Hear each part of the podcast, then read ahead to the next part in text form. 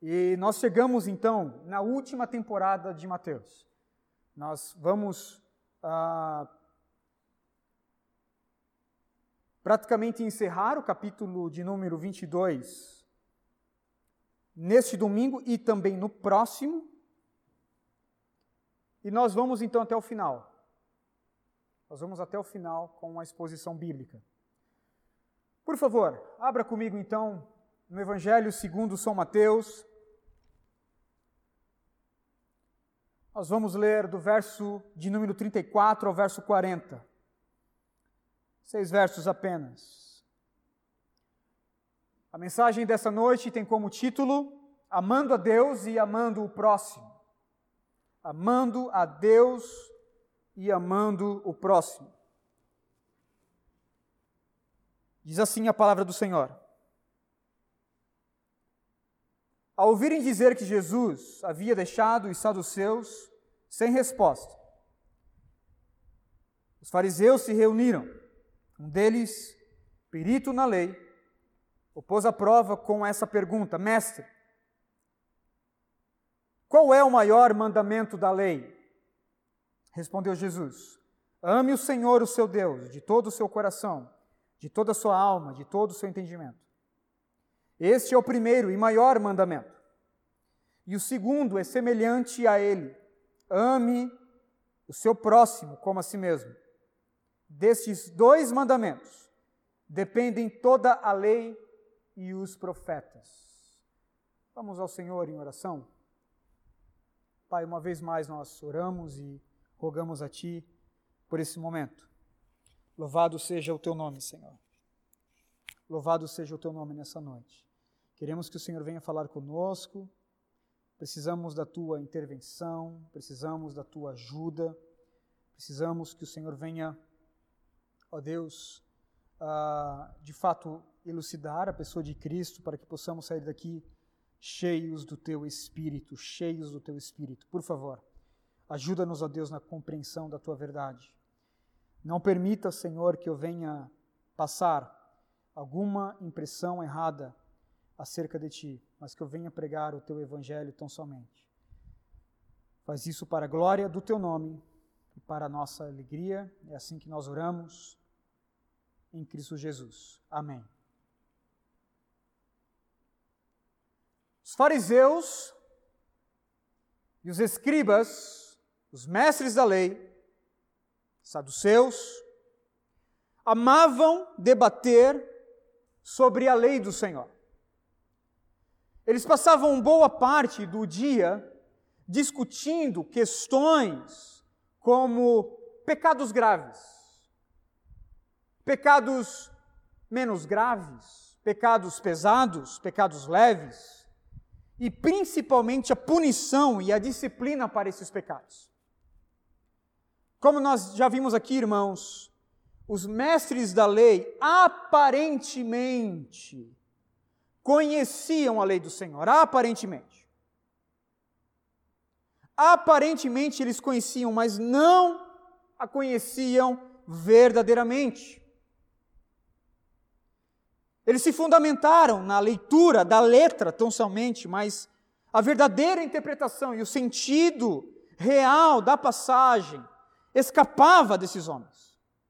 O próprio Jesus disse que se eles lessem as Escrituras da forma que deveriam, eles encontrariam o Cristo estampado nas Escrituras. João capítulo 5, verso 39 e verso 40. Vocês estudam, Jesus disse aos fariseus, vocês estudam as Escrituras porque pensam que nela vão encontrar a vida eterna, mas são as Escrituras que testificam acerca de mim. Portanto, se esses homens fossem realmente conhecedores da lei, eles encontrariam Cristo Jesus. Portanto, esses homens, eles tinham aparência de intelectualidade bíblica, mas eram ignorantes com relação ao sentido da lei. Uma vez que a lei então aponta para Cristo Jesus, rejeitar a Cristo Jesus por meio da lei é uma revelação da sua própria ignorância acerca da lei.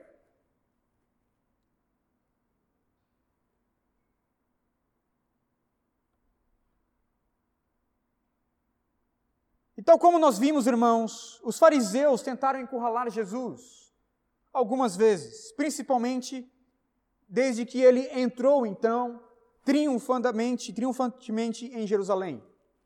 Nós estamos na semana da paixão, possivelmente ainda na quarta-feira da semana da paixão. Somente, irmãos, nesses dias, Jesus teve a sua autoridade questionada, no capítulo 21, verso 23 ao 27. Jesus foi colocado à prova acerca dos impostos a César, capítulo 22, a partir do verso de número 15. Ele foi questionado acerca da ressurreição e do estado eterno, capítulo 22, a partir do verso 23. E hoje, irmãos, nós veremos então a última dessas tentativas de encurralar Jesus. Mais uma. E agora, pela última vez, os fariseus se dirigem a Jesus com um questionamento. Eles querem prendê-lo, eles querem acusá-lo de blasfêmia. Mas agora a pergunta é: com relação, irmãos, ao maior mandamento da lei. Qual é o maior mandamento da lei? O que o Senhor Jesus tem a nos dizer sobre o maior mandamento da lei? Primeira verdade, entre o verso 34 ao verso 38. A primeira verdade, irmãos, nesse primeiro bloco, é que nós devemos amar a Deus, devemos amar o Senhor Deus com todo o nosso ser. Nós devemos amar o Senhor, o Senhor, o nosso Deus, com todo o nosso ser. Veja que o texto inicia dizendo: ao ouvirem isso, ao ouvirem dizer que Jesus havia deixado os saduceus sem resposta, os fariseus se reuniram. Um deles, perito na lei, o pôs à prova com essa pergunta: Mestre, qual é o maior mandamento da lei? Fariseus e saduceus eram grupos antagônicos, viviam ali em debates, irmãos. Quando Jesus então calou os saduceus, apontando para a realidade da ressurreição e para a realidade do estado eterno, os fariseus possivelmente deveriam até mesmo ter gostado. Era um grupo meio que inimigo. E os fariseus também acreditavam no estado eterno, na ressurreição do corpo. Portanto, quando Jesus calou os saduceus, os fariseus até, olha, gostamos disso aí.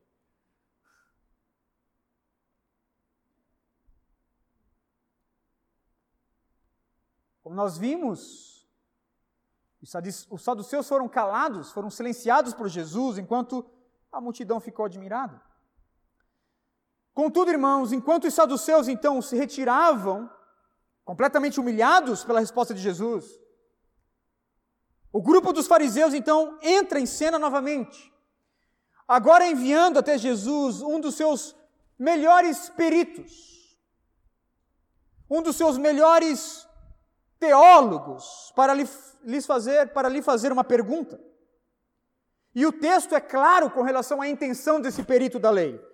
Ele desejava colocar Jesus à prova. Ele desejava colocar Jesus numa controvérsia. Qual a pergunta? Mestre, qual é o maior mandamento da lei? A tradição dos fariseus e dos escribas, irmãos, eles catalogaram 613 mandamentos da lei. Desses 613, 248 eram positivos e 365 eram negativos. Obviamente que ninguém era capaz de cumprir a lei. Bastava somente um homem pecar, né? Para que todos nós pudéssemos então estar debaixo deste pecado imputado, como nós sabemos. Portanto, o homem, irmãos, por mais piedoso que ele seja, ele não é capaz de guardar os mandamentos do Senhor. Isso então levou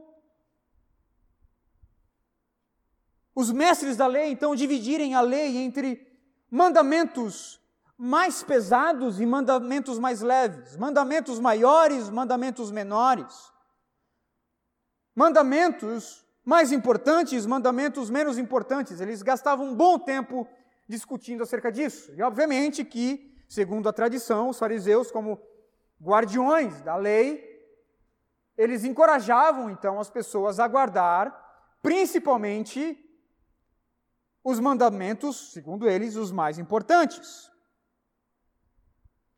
E esse perito da lei, então, quer saber acerca de qual é o maior mandamento. Segundo Jesus, o Galileu, segundo Jesus de Nazaré, qual é o maior mandamento dos mandamentos? O maior dos maiores, o mais importante dentre os mais importantes. Jesus respondeu a esse homem: Ame o Senhor, o seu Deus, de todo o seu coração, de toda a sua alma, de todo o seu entendimento. Jesus não cai, irmãos, na cilada. Jesus sabe muito bem o que está acontecendo. Mas Jesus responde a pergunta daquele homem. Ele quer saber qual é o maior mandamento. Pois bem, o maior mandamento é ame o Senhor, o teu Deus, de todo o seu coração, de toda a sua alma e de todo o seu entendimento. Jesus traz à tona aqui, irmãos, um mandamento da antiga aliança. Deuteronômio capítulo 6, a partir do verso de número 4. Por favor, abra comigo. Deuteronômio capítulo 6, verso 4. Nós temos ali o Shema, a confissão judaica.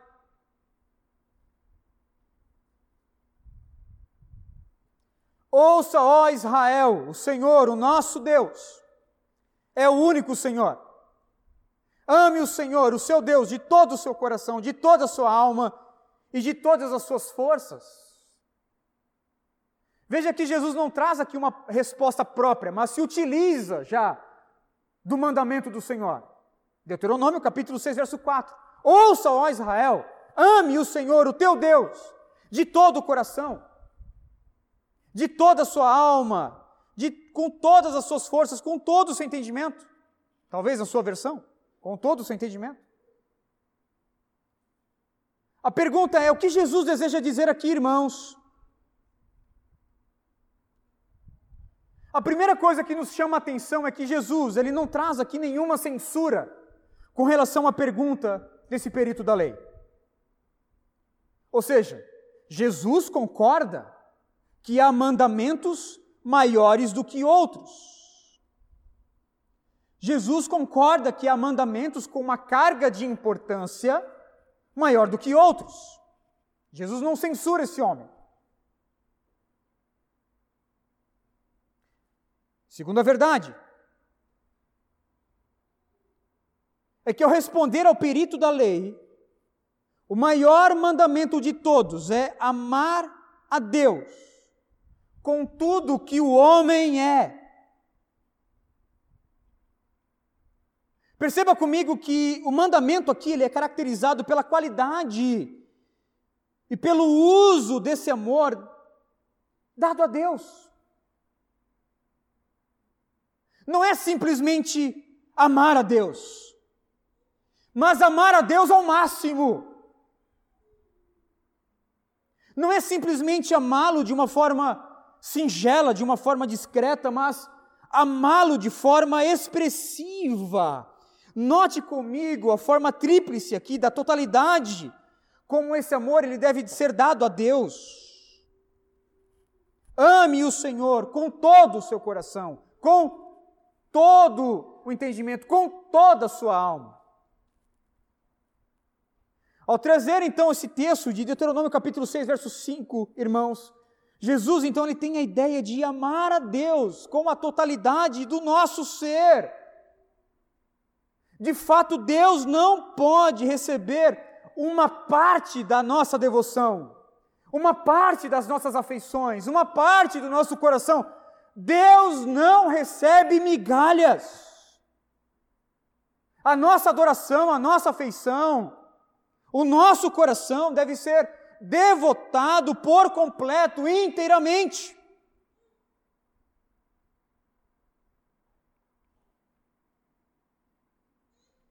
E perceba que, além de exigir então a potencialidade máxima deste amor, o primeiro mandamento também fala em aspectos aqui antropológicos.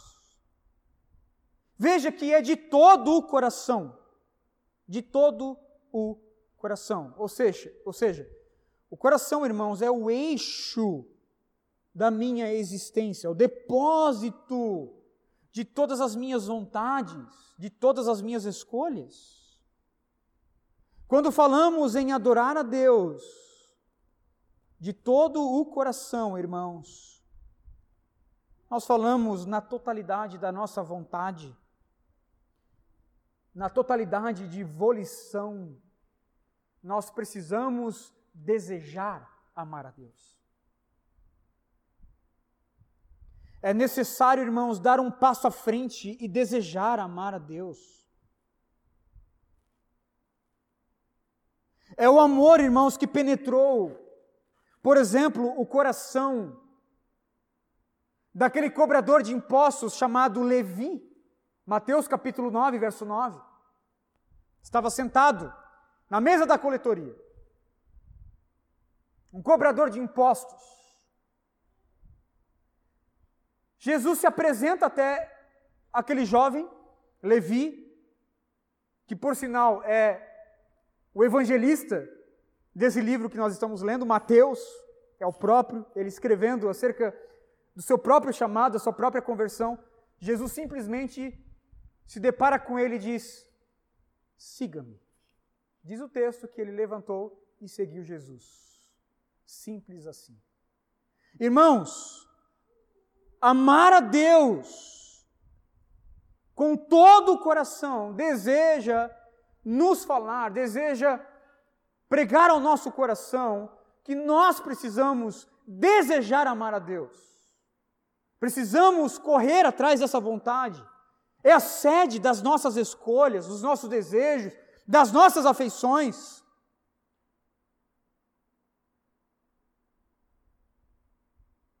Contudo, não basta tão somente amar a Deus com o nosso coração. Jesus diz também que nós precisamos amá-lo com toda a nossa alma. E o que é a alma aqui, irmãos? De fato, a alma, dentro do cenário bíblico, tem muitos significados, mas o significado central é que a alma é o centro da atividade emocional do homem. É a alma que se aquieta, é a alma que teme, é a alma que se perturba, é a alma que se alegra, é a alma que se regozija em Deus, é a alma que se envergonha. É por meio da alma que nós sentimos então as nossas emoções.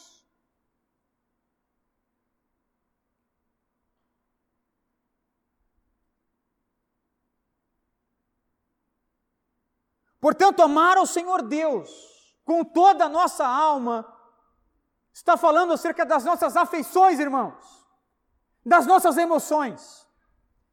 Precisamos sentir Deus.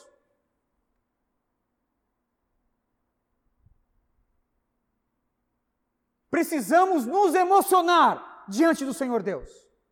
E isso não é coisa do pentecostalismo, coisa do neopentecostalismo. Nós não estamos diante de uma parede branca, nós estamos diante do nosso Deus, Criador dos céus e da terra. Quando nós encontramos, irmãos, com esse Deus, tal como Paul Washer vai dizer, nós não somos mais o mesmo, é como um caminhão passasse por cima de nós. As nossas emoções, elas são estremecidas, são chacoalhadas.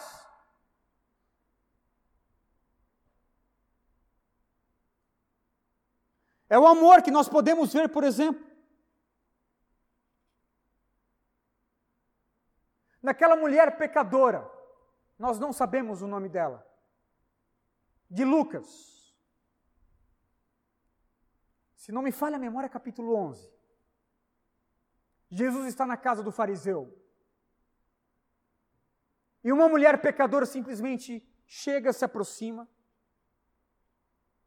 quebra o seu alabastro, o seu vaso com perfume, começa a lavar e enxugar os pés do Senhor Jesus com os seus cabelos, irmãos. O que, que é isso se não for uma mulher completamente envolvida em emoção, adorando a Deus com toda a sua alma.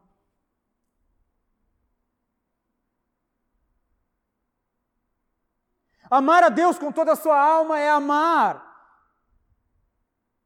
E se aquietar, se envergonhar, por exemplo, diante desse Deus, o Deus de toda a glória.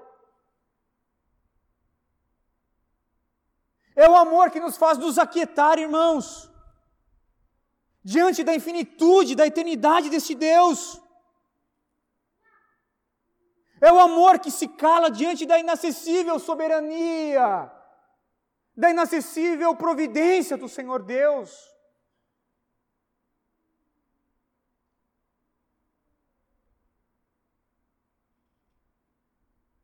É o amor que nos faz derramar as nossas emoções, os nossos sentimentos, a nossa alegria o nosso gozo, o nosso prazer, a nossa satisfação em Deus. Amar a Deus com toda a sua alma. Centro das afeições, centro das emoções. Inclusive, os judeus pensavam que a alma ela, ela era depositada, irmãos, no, mais ou menos aqui nos, na região da barriga. E isso aí realmente tem uma explicação. Quando você passa numa montanha russa, você não sente aquele frio, né? Aquele frio na espinha, né?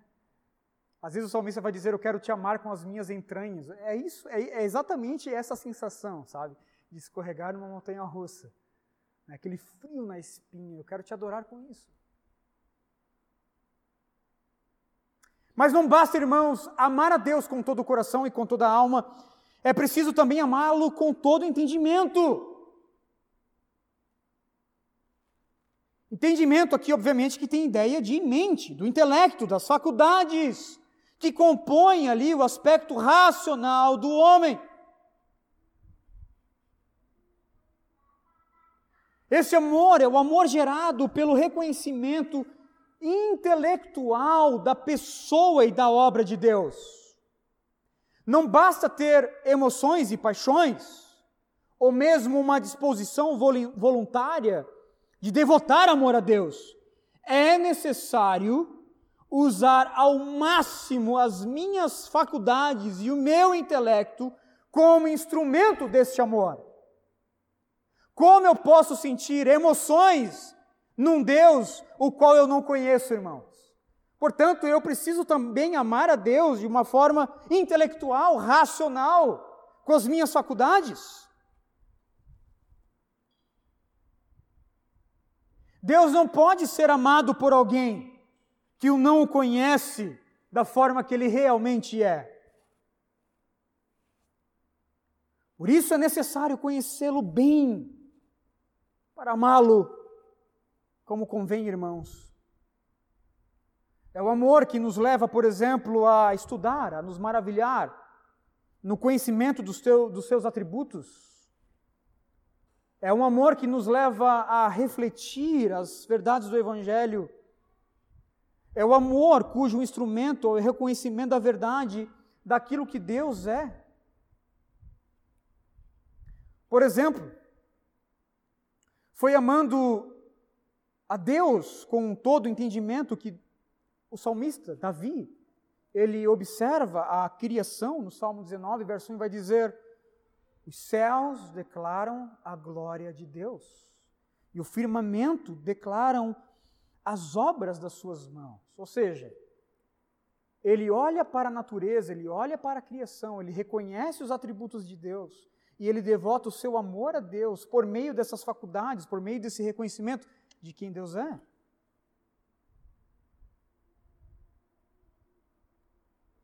Foi por meio desse amor, fazendo uso do entendimento, da mente, que o apóstolo Paulo chega no final do capítulo 11 de Romanos e diz: ó, oh, profundidade das riquezas, da sabedoria e do conhecimento de Deus, quão insondáveis são os seus juízos, inescrutáveis são os seus caminhos. Quem conheceu a mente do Senhor? Quem foi o seu conselheiro? Quem primeiro lhe deu para que ele o recompense? Pois dele, por ele, para ele são todas as coisas, a ele seja glória para todos sempre. Amém. Como é que o apóstolo Paulo poderia falar isso? Desassociado de um reconhecimento intelectual de quem Deus é. Impossível, irmãos. Ele faz uso da sua mente, e fazendo uso da sua mente, devotando amor a Deus por meio disso, ele escreve essa epístola e essa passagem aqui gloriosa de Romanos capítulo 11, do verso 33 ao 36.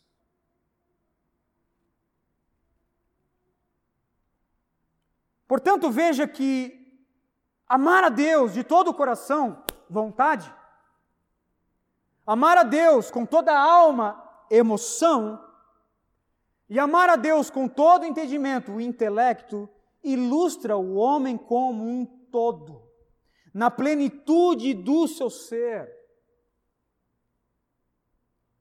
Portanto, o que Deus exige aqui, irmãos, o que Deus ordena aqui, é que os homens devem amá-lo com todo o seu ser. O homem como um todo, ele deve então se dedicar ao amor ao Senhor. O seu coração deve desejar, a sua alma deve ter profundas emoções e o seu entendimento deve compreender as realidades, as verdades de Deus.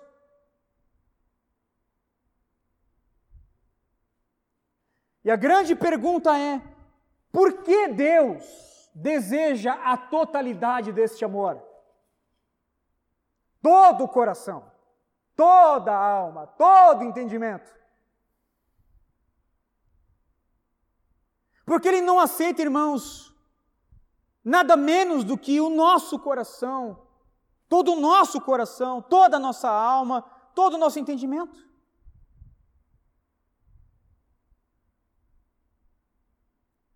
A resposta, irmãos, apropriada para essa pergunta é que Deus, Ele deseja que venhamos a responder justamente o que Ele é e o que Ele fez por nós. Deus, Ele não recebe menos do que o tudo da nossa parte, porque Ele se entregou em tudo, Ele doou-se em tudo.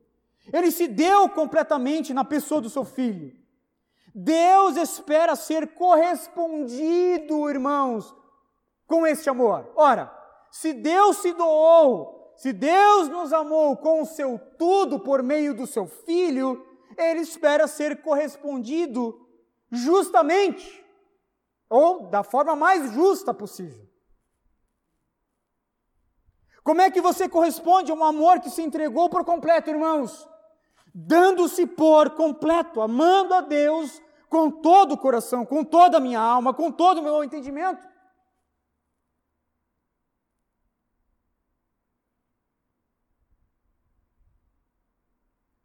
Deixe-me ilustrar aqui, irmãos, essa verdade com o uso dos atributos de Deus.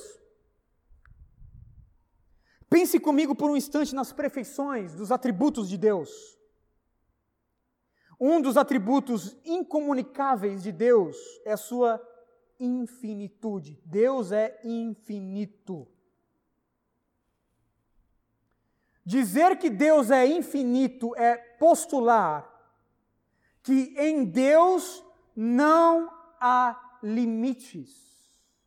Não há limites para as perfeições de Deus, para os atributos de Deus. Por isso, quando a Bíblia diz que ele é onipotente, quando a Bíblia traz esse, essa verdade, esse conceito, essa realidade bíblica de que o nosso Deus é onipotente, ela está se valendo do atributo da infinitude de Deus, ou seja, em Deus não há limite. Se Deus é poderoso, ele não pode ser limitado no seu poder, por isso ele é onipotente.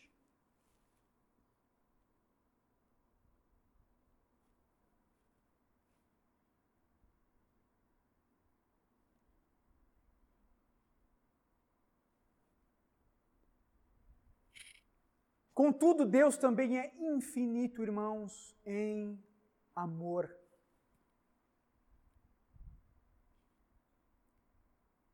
Deus é amor, um atributo comunicável que ele meio que empresta para a gente ter, né, essa, pelo menos uma experiência pequena, rasa daquilo que ele é, daquilo que ele experimenta sem limite.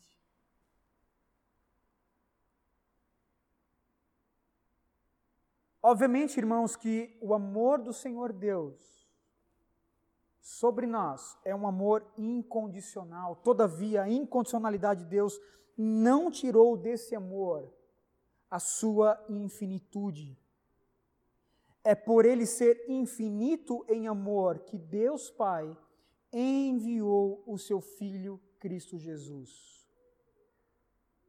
Por ele ter um amor sem limites, é a razão, por exemplo, que ele não enviou uma estrela para morrer por nós.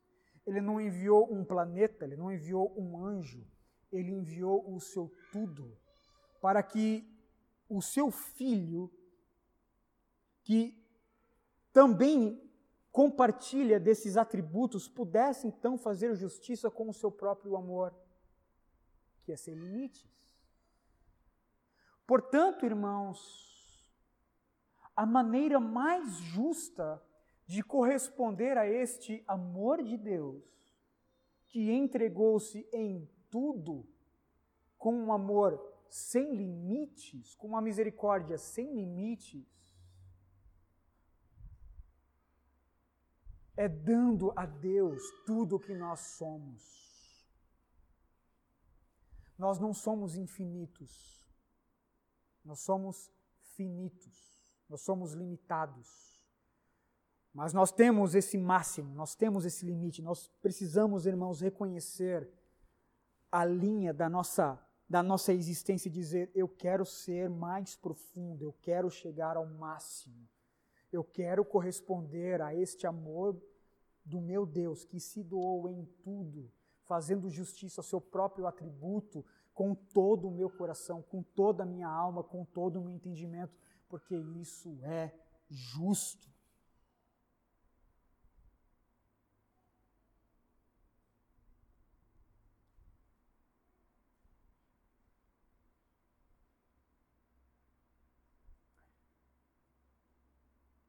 C.T. Stud, um grande missionário inglês, um homem que tinha muita fortuna, muito dinheiro, ele torrou, irmãos, ele torrou a sua fortuna em missões. Se, se desgastou na China, na África, no início do século passado, quando as coisas eram extremamente restritas, difíceis para fazer missões. C.T. Stud expressou muito bem o que é amar a Deus com todo o coração, com toda a alma, com todo entendimento, que Deus requer nesse primeiro mandamento.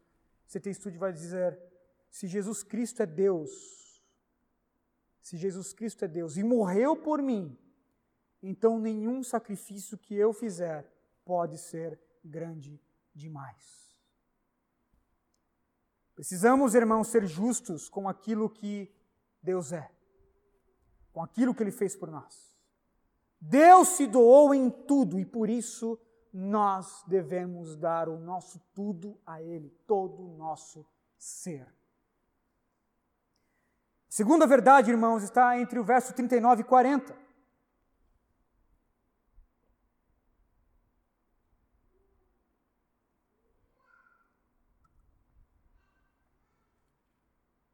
Eu devo amar o próximo como a mim mesmo. Praticamente a divisão do texto é os dois mandamentos. Eu devo amar o Senhor Deus com todo o meu ser, do verso 34 ao 38. E agora a segunda verdade, entre o verso 39 e 40, eu devo amar o meu próximo como a mim mesmo. É o que o texto diz. Verso 39, Jesus ele continua. E o segundo, segundo mandamento é semelhante a ele, o segundo maior, o segundo mais importante. É semelhante ao primeiro. Ame o seu próximo como a si mesmo. Se no primeiro mandamento, irmãos, Jesus fez uso de Deuteronômio capítulo 6, verso 4, do Shema Israel, da confissão de Israel, nesse segundo mandamento, onde Jesus classifica aqui como o segundo maior mandamento, ele faz uso de Levíticos, capítulo 19, verso 18. Por favor, abra comigo. Levíticos, capítulo 19, verso 18. Os irmãos estão com calor? Querem que nós ligamos o ar? Não? Tá, aqui está quente? Não? Ok.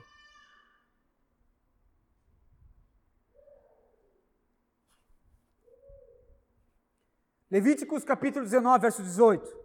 Não procurem vingança, nem guardem rancor contra alguém do seu povo, mas ame cada um ao seu próximo como a si mesmo. Eu sou o Senhor.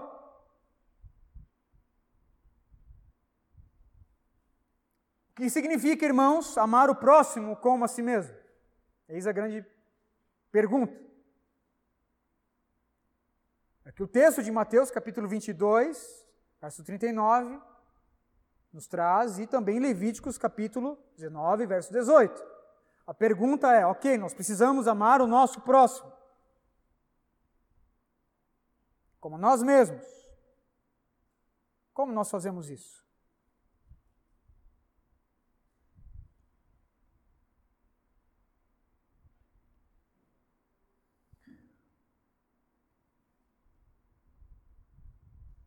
Irmãos, amor é uma emoção. Amor é um sentimento. Amor é uma vontade, amor é uma disposição. E, sobretudo, amor é um fruto do Espírito. E nós devemos entender que o Espírito Santo já estava no Antigo Testamento, depositando sobre os nossos irmãos esse fruto.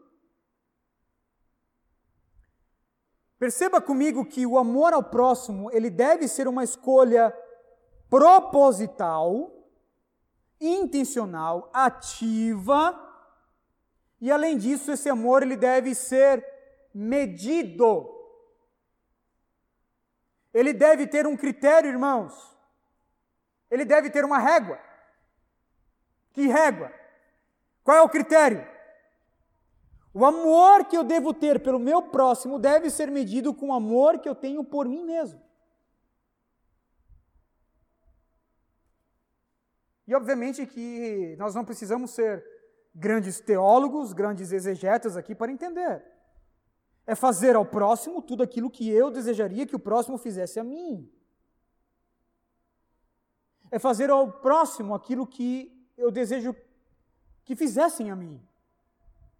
Não é qualquer amor, mas o amor correspondente ao amor que eu tenho por mim mesmo. Quando uma pessoa está com fome, ela se alimenta a si mesma. Quando ela está com sede, ela levanta e vai procurar uma bebida. Quando ela está doente, irmãos, ela vai procurar um remédio para tomar. Você faz isso, eu faço isso. Por que nós fazemos isso? Porque nós nos amamos, nós queremos cuidar do nosso corpo.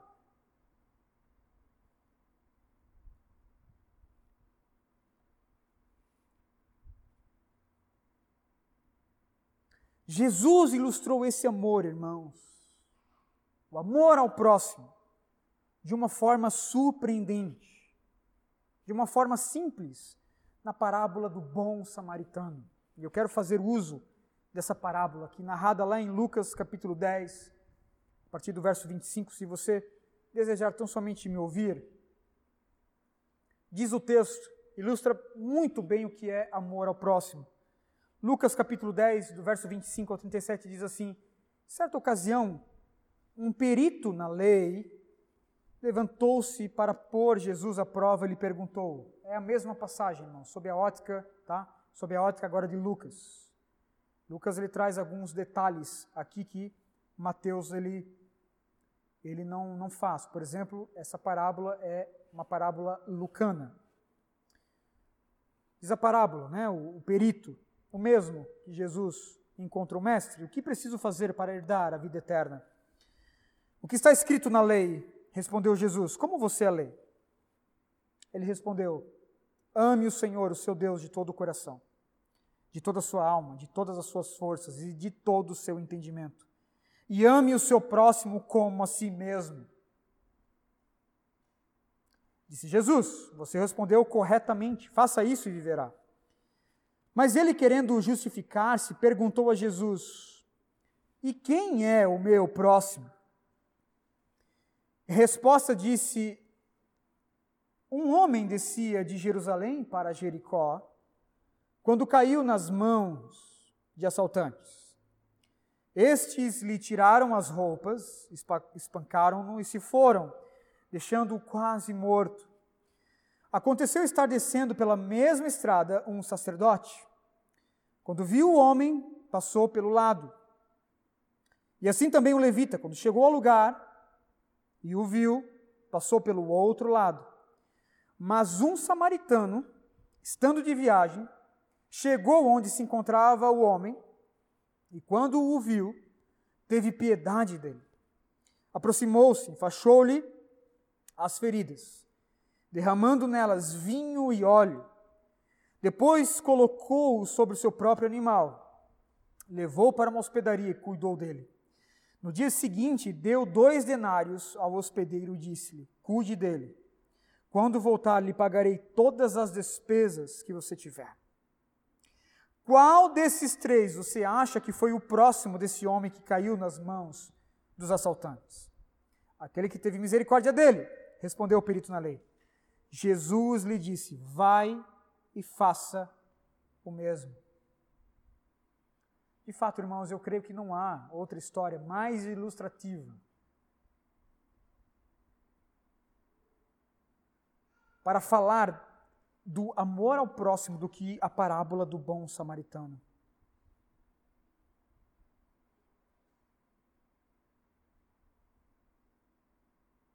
é o amor que se doa ao outro.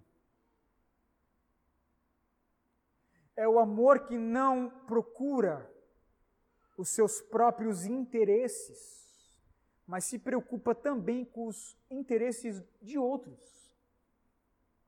Eu estou meditando no livro de Filipenses, irmãos. Filipenses capítulo 2, verso 3 ao 4, Paulo vai dizer: Nada façam por ambição, nada façam por egoísmo, por vaidade. Mas considerem os outros superiores a vocês. Não se interessem tão somente pelos seus interesses, mas também pelos interesses dos outros. E aí nós temos, a partir do verso 5, aquele hino, né? Que Paulo diz lá em Filipenses, apontando para Jesus: Seja a atitude de vocês a mesma de Cristo Jesus, que, embora sendo Deus, não considerou que o ser igual a Deus era algo que deveria apegar-se.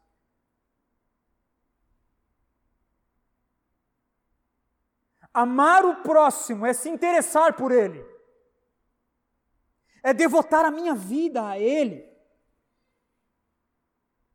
é fazer uso, irmãos, desse amor que eu devoto ao meu Deus, verticalmente, também horizontalmente, alcançando os meus irmãos. Aquele que ama o Senhor Deus vai desejar amar a Deus no outro, amar a Deus no próximo, sendo próximo daquele que precisa. Veja que depois da parábola do bom samaritano, Jesus diz: E você? De quem dos três? Do levita, do sacerdote do samaritano? Quem deles, desses três aqui, foi o próximo do homem? A pergunta é: de quem eu sou próximo? A pergunta não tão somente é quem é o meu próximo, mas de quem eu sou próximo? Quem eu posso ajudar? Quem eu posso me doar? Com toda certeza, irmãos, concordo com Francis Schaeffer, grande apologeta, grande teólogo do século XX. O amor é a apologética final, é o argumento final. De fato, o amor, o amor a Deus, o amor ao próximo se ergue diante de qualquer argumentação. É a prova e demonstração do meu amor por Deus.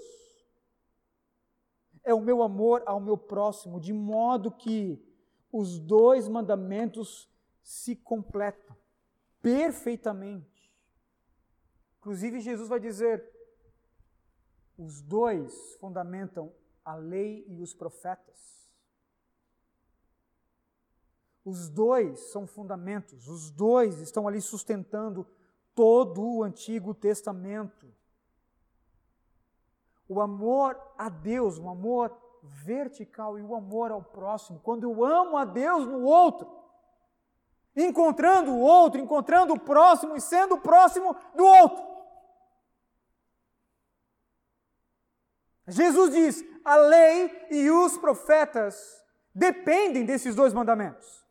Tudo que foi escrito, tudo que foi prometido, todas as narrativas, toda a sabedoria, irmãos, todas as revelações, todos os pactos, as alianças de Deus, os profetas, a lei, as revelações, as guerras, as misericórdias, toda a narrativa, tudo que foi feito, toda a conquista, depende desses dois mandamentos: amar a Deus e amar o próximo. William Hendrickson, Comentarista bíblico vai dizer: esse duplo mandamento, amar a Deus e amar ao próximo, é a estaca que sustenta toda a lei e os profetas. Remova a estaca e tudo está perdido.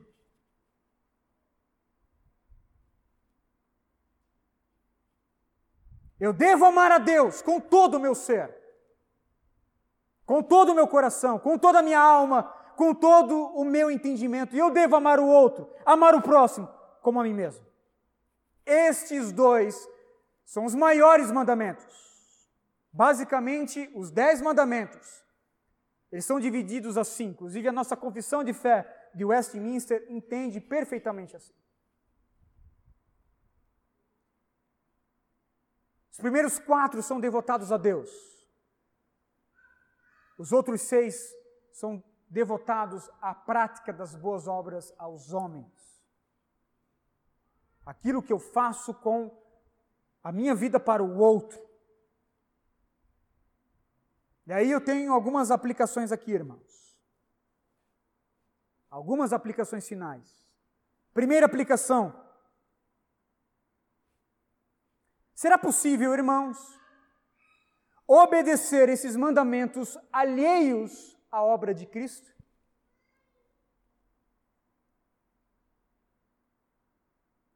Será que nós conseguimos obedecer isso? Alheio a Cristo Jesus? Veja que a palavra,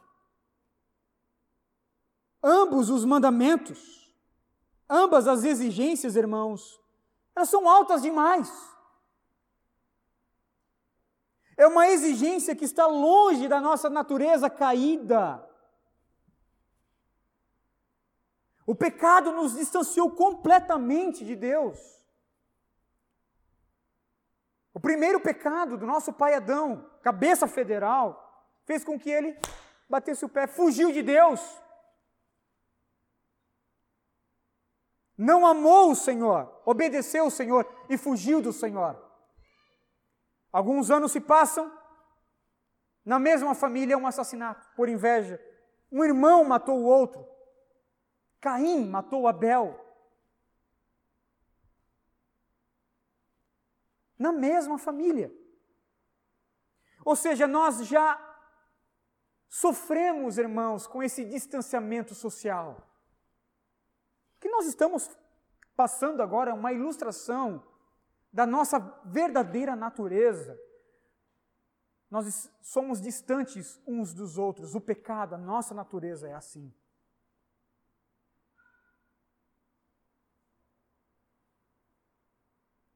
O nosso coração é mau. O nosso coração não deseja amar a Deus. O nosso coração não deseja amar o outro, o próximo. Nós sofremos com essa influência, com, essa, com esse poder, irmãos, que ainda habita no nosso coração, ainda que regenerado, por vezes de nos distanciar de Deus, de correr de Deus, de correr do outro, de pecar contra o outro.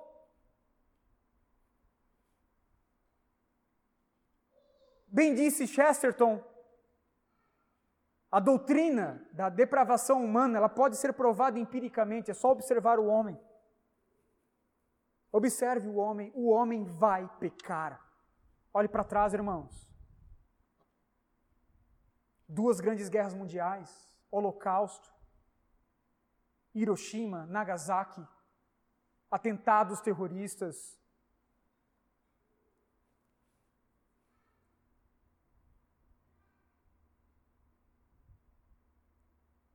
Nessa semana agora, tivemos uma ilustração da natureza do homem. Um simples motoboy, irmãos, entregando comida, entregando comida, exercendo a sua vocação, exercendo o seu trabalho honradamente, sendo humilhado por um, uma outra pessoa. Aquele cidadão grandão de camisa azul, nós vimos né, na, na TV, ele é diferente de nós? Não. É de carne e osso que nem nós. Tão depravado, tão pecador como nós. A pergunta é como nós podemos então obedecer esses mandamentos? Como nós podemos obedecer esses mandamentos, irmãos? Nós podemos obedecer esses dois mandamentos somente unidos a Cristo Jesus. É na graça da união com Cristo, por meio da santificação, que o discípulo tem condições de obedecer este mandamento, é nos méritos de Jesus.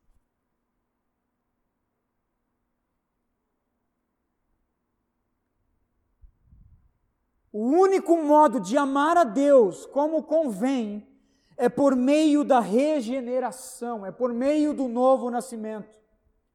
Somente um novo coração preparado, capacitado para ser recipiente do amor de Deus pode devotar a este Deus amor. Somente um coração preparado, arado, que foi recipiente do amor incondicional do Senhor, tem condições de amar o próximo como convém.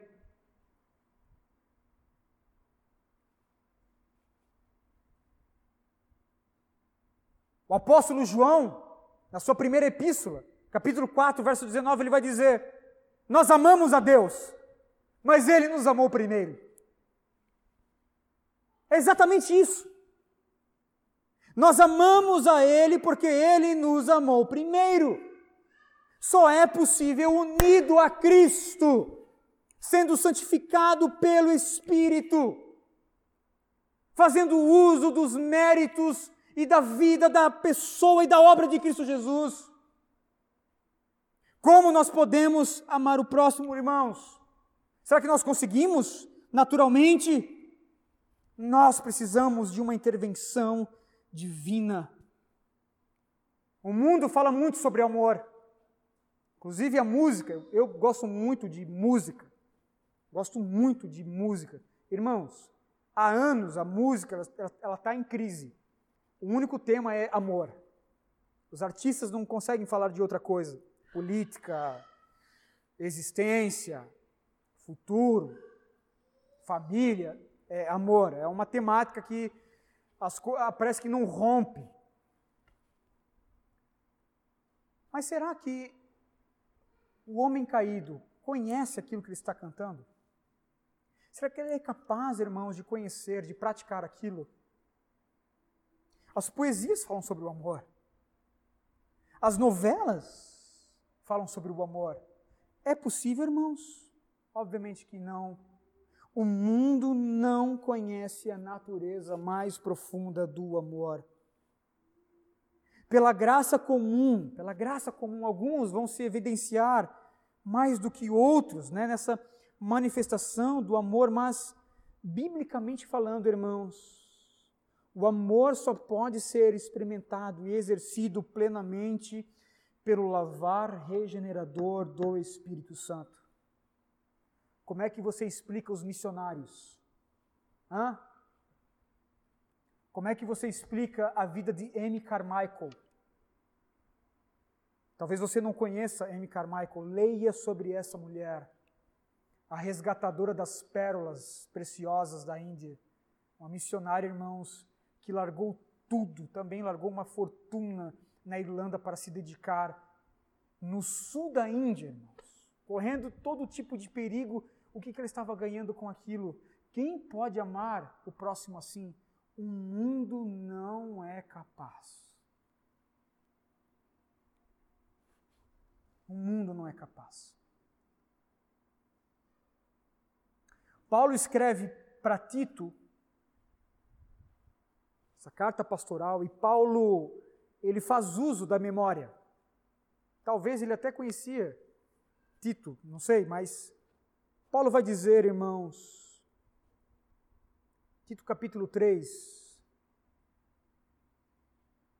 Paulo vai dizer: houve um tempo em que nós também éramos insensatos e desobedientes, vivíamos enganados, escravizados por toda espécie de paixões e prazeres Vivíamos na maldade na inveja, sendo detestáveis e odiando uns aos outros.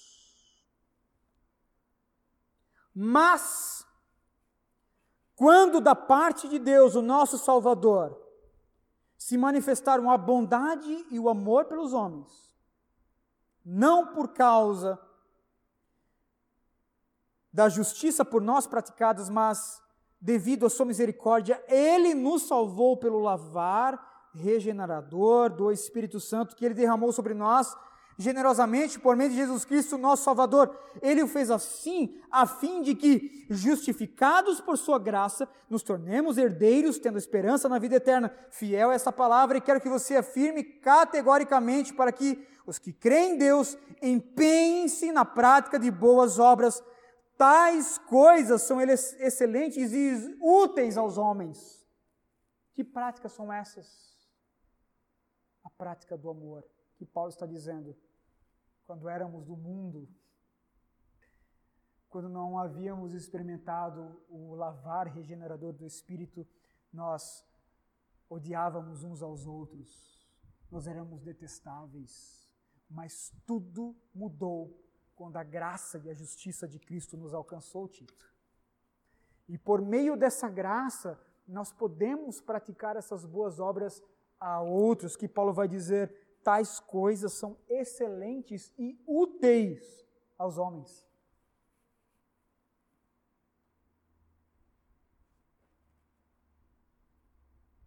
Segunda aplicação,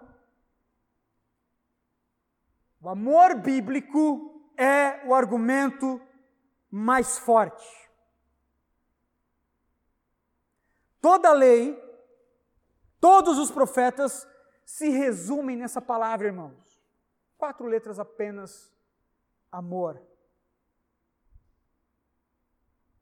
Deixe-me fazer uma aplicação aqui para, para todos nós. Você pode ser um bom cidadão, lá no seu trabalho. Você pode ser um estudioso como os fariseus, um perito na lei das Escrituras.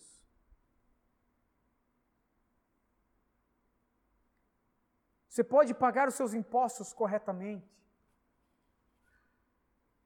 Você pode ser daqueles assim que leva o lixo lá exatamente no dia que o lixo vai passar. O lixinho vai passar, eu sou ali fiel né? não coloco lixo depois que ele passa, eu sou fielzinho ao, né, ao caminhão, bem certinho, bem honesto, né, tintim por tintim, quase que irrepreensível perante os homens.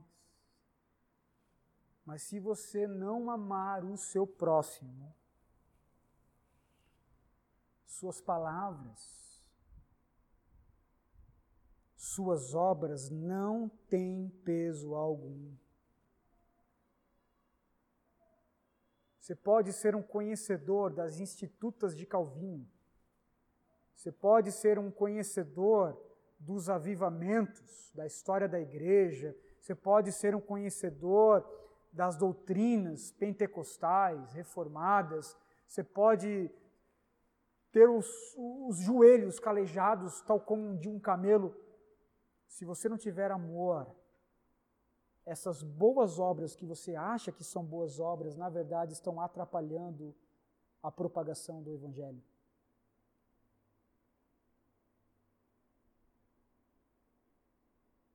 Se alguém diz que conhece as Escrituras, se alguém é membro de uma igreja bíblica, mas não tem amor pelo próximo, principalmente com aqueles que vivem com você, toda a sua argumentação, por mais teológica e precisa que seja, não vai passar de meras palavras.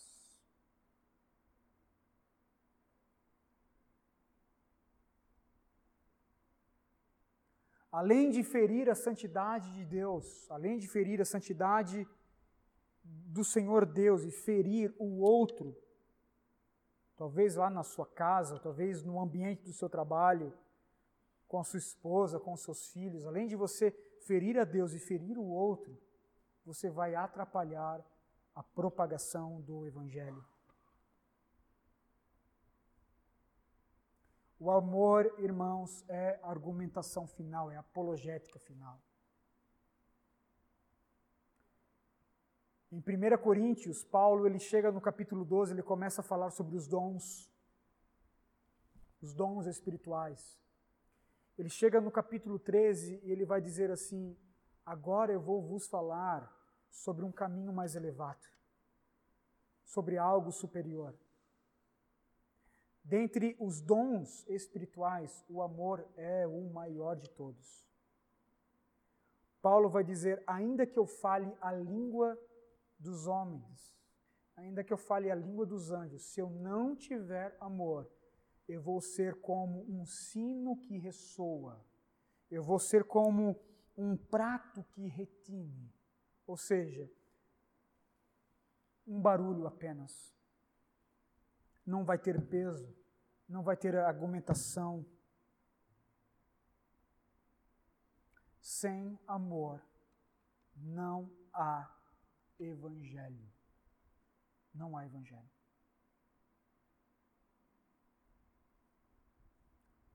Talvez você me ouça e você está dizendo assim: essa mensagem é para mim, é para você mesmo e para mim também. Todos nós devemos melhorar. E olha só que interessante, a graça de Cristo nos ajuda. A mensagem do Evangelho, ela faz exatamente isso. Ela bateu em você, ela bateu em mim até agora. Jesus abriu a ferida e ele vai sarar, ok? unidos a Cristo Jesus, nós podemos melhorar. Obrigado, Heloísa. Unidos a Cristo, nós podemos melhorar, irmãos. Amém. Amém. Amém.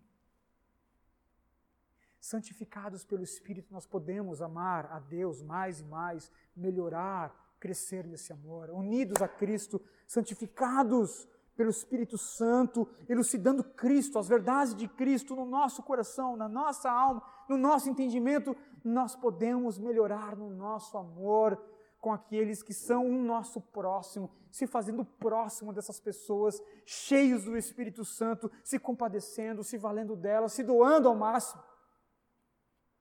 Mas isso tudo acontece unido a Cristo. Unido a Cristo.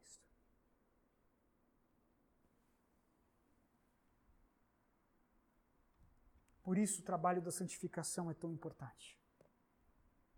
Por isso esse lavar regenerador contínuo do Espírito Santo, ele é necessário. Precisamos amar a Deus, irmãos, com todo o nosso ser, coração, alma e entendimento. E precisamos amar o próximo como nós mesmos.